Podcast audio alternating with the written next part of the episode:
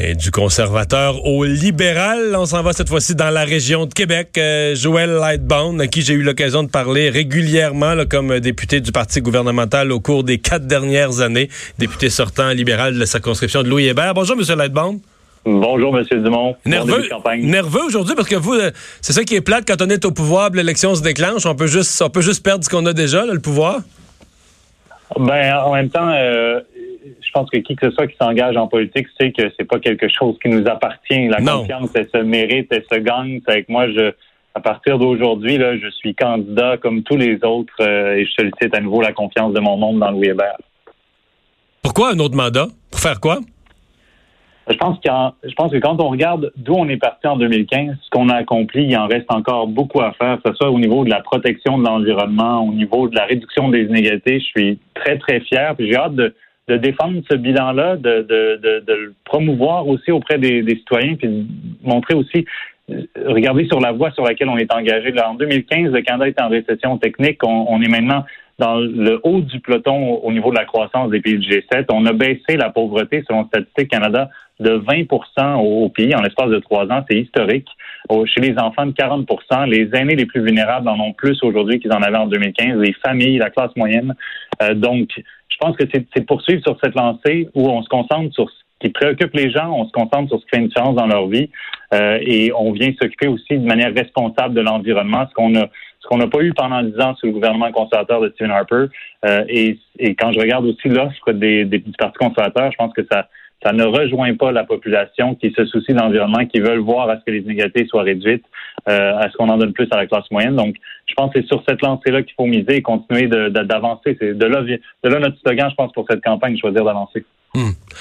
La dernière campagne était particulière parce que, par exemple, quand vous, vous avez joint le Parti libéral, vous avez décidé d'être candidat, vous aviez joint le parti qui était troisième. On ne peut pas vous accuser d'opportuniste. Vous avez joint le parti qui était troisième. Le NPD était, était devant et les conservateurs, donc vous étiez troisième. Mais par contre, lorsque la campagne s'est amorcée, euh, M. Trudeau a gagné au début, je me souviens, 1% par semaine. Les sondages étaient toujours de meilleur en meilleur. Tout à coup, en milieu de campagne, on était rendu à 33, 34% Puis, whoops, dans le dernier deux, trois semaines, ça a explosé. Justin Trudeau marche sur l'eau. Il a fini à 40% euh, Avez-vous peur de ça? parce que là, c'est beau vivre une campagne où ça va juste en montant. ça m'est déjà arrivé, moi aussi. Avez-vous peur d'une mm-hmm. campagne plus difficile, où il y a des bonnes semaines, des plus difficiles? À un moment donné, ça monte un peu, ça redescend. Euh, est-ce que votre chef va avoir cette force-là, cette résistance-là, d'être aussi solide les journées où ça va mal? Euh, moi, j'ai entièrement confiance en M. Trudeau. Je pense qu'il a démontré que ceux qui le sous-estiment le sous-estiment bien souvent à tort. Euh, et euh, mais par rapport au sondage, euh, je sais que c'est un peu c'est un peu cliché en politique de dire le seul qui compte, c'est celui du 21 octobre. Au final, moi, je les ai tellement vus fluctuer dans les deux ans avant la dernière élection, quand j'étais candidat à l'investiture, que je me disais, il faut rester concentré sur sur les raisons de l'engagement, qu'est-ce qu'on veut faire, qu'est-ce qu'on veut amener, puis ensuite travailler fort pour essayer de convaincre nos, nos concitoyens. Mais pour le reste, les sondages on vire fou si on ne fait que regarder ça. Je pense qu'il faut regarder le, le 21 octobre, c'est le seul qui compte. Et euh, ouais, voilà. Ouais. Euh, vous euh, envisagez dans cette campagne-là de, faire campagne sur quoi? Euh, là, je parle dans la région de, Québec. Vous allez être interpellé sur le fameux pont de Québec. Vous allez être interpellé sur le troisième lien. Est-ce que pour la région de la capitale nationale, vous avez des dossiers où vous voulez planter le clou? D'abord, moi, je pense que les gens de Québec, puis il y en a plusieurs que je rencontre au cours des dernières semaines, alors qu'on était en pré-campagne, voient bien que à deux députés libéraux, on a réussi à en faire beaucoup plus au cours des quatre dernières années qu'une panoplie de députés conservateurs qui se sont succédés pendant dix ans sur Stephen Harper. Quand je pense, par exemple, au chantier Davy, le chantier Davy a été exclu en 2011 par M. Harper, alors que Stephen Blaney, qui est un élu depuis longtemps dans la région de Québec, était autour de la table du Conseil des ministres.